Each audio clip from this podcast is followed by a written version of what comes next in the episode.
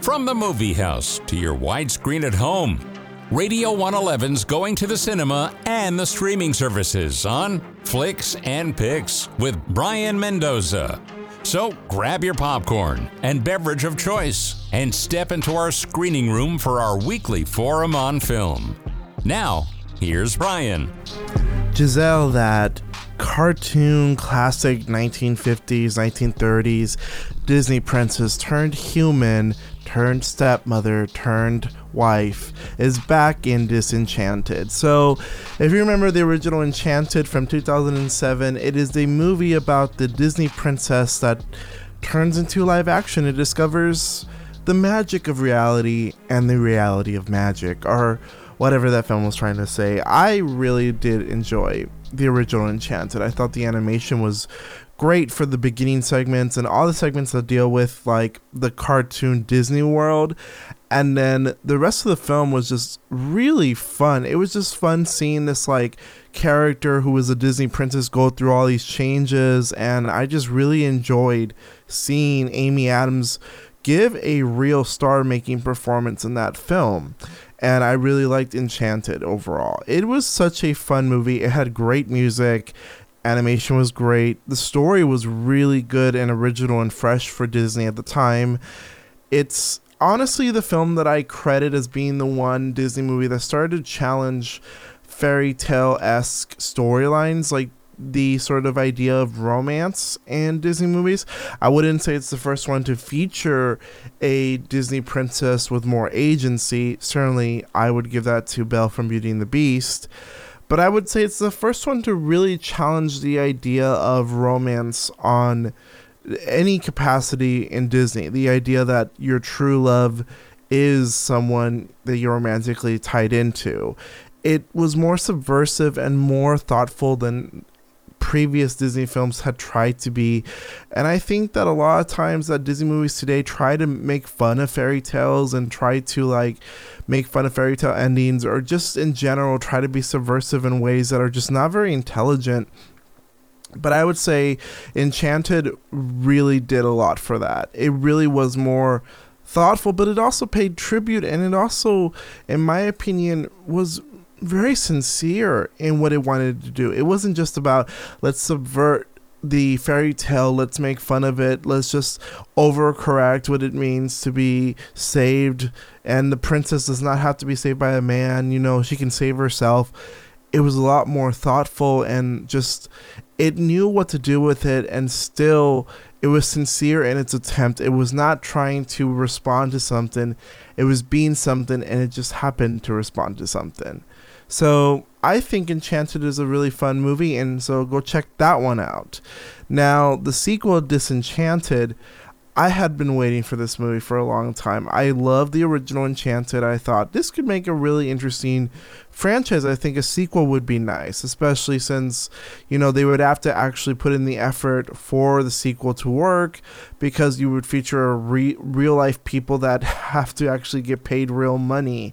You know, um, and what I mean by that is Disney had had this pattern a while back ago, a while back ago, in which they had direct to DVD, direct to video films that were just so low budget and people were underpaid. It was they were bad. Like you there was no reason financially or anything to you know make these films of quality like you would put in a lot of money for a bunch of shitty storylines in the case of disenchanted they would have to put in the money to like pay Amy Adams, Patrick Dempsey, and Idina Menzel. They had to actually pay celebrities real money to bring them back, so they couldn't like just half-ass the story. They would have to actually put in the effort at the time. So I was really excited about the prospect of a sequel. I know they had greenlit a sequel a while back ago, and there was just a lot of like pushback and a lot of like r- script rewrites and things that just didn't go well. They lost the original director and the original writer, so now we have a new director and a new writer to tell this story. And so, what came up with the sequel? What is the sequel. So, Disenchanted is a film about Giselle going through growing pains as a mother of a teenager. She ultimately uses this wand to wish her life back into normal. N- not normal for her, as in a fairy tale life. So her life essentially in the beginning of the film, she just has a bit of a hard time connecting with her stepdaughter, and it just it became one of those things where like she just has a hard time realizing that human, non-animated, non-magical girls just kind of don't really, let's just say, grow up the same way. Morgan is, you know, going through changes and you know insert big mouth reference here. And Robert, well, Patrick Dempsey's character seemingly is going through a monotonous period of time. So it might sound like I'm trying to give why I think these characters are where these characters are at right now, but it's really just a movie about Giselle wishing for everything to go back to the fairy tale life she had and just slowly becoming the evil, wicked stepmother, or at least in danger of becoming that. I won't reveal too much about this film. And it, it, it ultimately also features Maya Rudolph in the role of a of Malvina Monroe, who becomes like the queen of Monroeville, and it's like really funny. Like I actually think she's funny in the role, even though she does play the role rather seriously for Maya Rudolph. And so I like seeing Maya Rudolph and Amy Adams sort of go head to head in this film. When they're hanging out, that there's magic there. But I'm going to say that the reason why I'm kind of stumbling a little bit in describing this plot is because of the fact that there just really isn't a lot of character development outside of like just really the conflict between the Maya Rudolph character and the Amy Adams character, and Giselle becoming a wicked stepmother or being concerned about that. There's just, I'm to say it, there's just not enough character growth for the other characters. Like, Patrick Dempsey's character has nothing to do for the film. It almost feels like it was a cameo. And it's like, why did you even have to include him in this film? Like, it almost feels like you know, you bring him in and you have nothing for him to do. Same with like, you know, the actress who's playing Morgan. I know it's a different actress now, but she really got nothing to do this movie. Like there's just nothing for these characters to do other than just be in a bad position early on in the film so Giselle can kind of fuck up by accident and they end up in a different position. I know the film wants to be about a stepdaughter and a stepmother sort of coming to terms, but then the film loses a lot of focus because um, Giselle is wanting to do this. She calls her friend to do that. It's like, it feels really disjointed, and I don't really feel a connection between the stepdaughter and the stepmother and I really don't feel it. Like I don't know, I just don't. And so at the end of the film, when they try to have a more emotional moment, it's like I feel a little bit, but because I had seen the first movie, so I remember that, but I'm not feeling the emotions for this moment. As for the music, oh boy, the music is fine. It sounds nice, but I just didn't really connect with it. They brought back the same people and it's just one of those things where, like, I was thinking, you know what? They really brought back this music. Uh, Stephen Schwartz and Alan Menken are legends. And I thought the first movie had incredible music. They were nominated three times and they lost, and so they had to come up with a new rule to change because it was it seemed unfair that there was three songs nominated from the same movie when you could have easily filled that that one of the slots with a different movie song. So it, the songs were so good that they caused a minor controversy at the Oscars. It was they're good songs, and I love if, there was one song from the first movie I really loved, it was Happy Working Song and True Love's Kiss, So Close.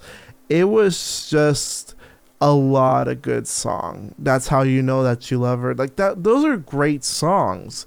This time around I just didn't connect with the songs. It just felt underwhelming. I thought, really?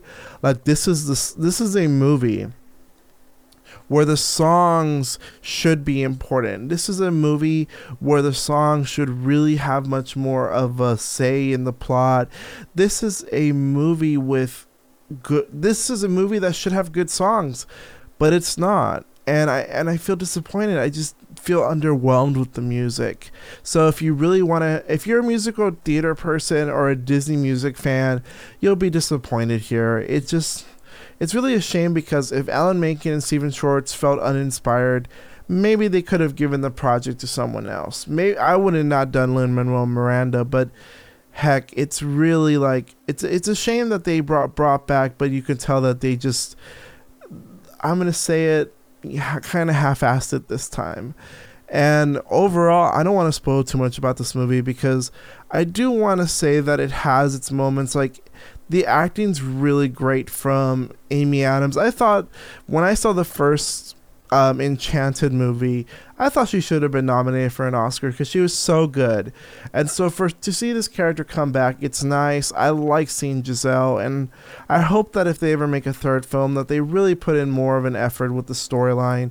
It felt underwhelming. It felt small beans. Honestly, it it felt like a Disney Plus movie of the week and it is. It really feels small and it feels like it really belongs on television and it is. Uh, and wh- the reason why i'm mentioning all this is because i wanted it to feel theatrical. Enchanted was theatrical. Why did this film not why didn't they aim higher with how it feels? Has great performances you have all these really great actors. It's just a shame that they just kind of were less ambitious. The music's not as strong. And I think even some cases, because of the budget, the animation just isn't as good. You can tell that they have a hard time with the animation, considering how much it's suppressed in the film. It, it's really a shame because animation is suffering a lot right now. And to have it not look as good and quite honestly just have it reduced down to just a few scenes, way less than the first film, it's really sad. And well, maybe that's just more of a that's a better that's a bigger conversation than this film. Is this film bad? No. Is it good? Um, I guess if you really have children who really like this character, or if you're somebody that just wants something like fun to watch or something to pass the time, maybe this film would be for you. I, I just think that it's one of those films that it's it's a good like time killer. It's certainly watchable, and I think that you can appreciate Amy Adams and Maya Rudolph and all these actors, but it just honestly feels like it, it's a little disappointing considering how much time we've waited since the original. And honestly, maybe it's time for us to not have so many Disney Plus sequels because it feels like they're becoming a repeat of the direct to DVD problem, which is the low budget, which hinders the story potential, and it really does. And the and the fact that I think that this time around they just couldn't figure out how to organically move Giselle's story along, especially since there's so much you can do with her. It's a bit of a shame, but Disenchanted gets two stars from me out of four. It's watchable but not great and could be so much better. Aim higher next time, Disney.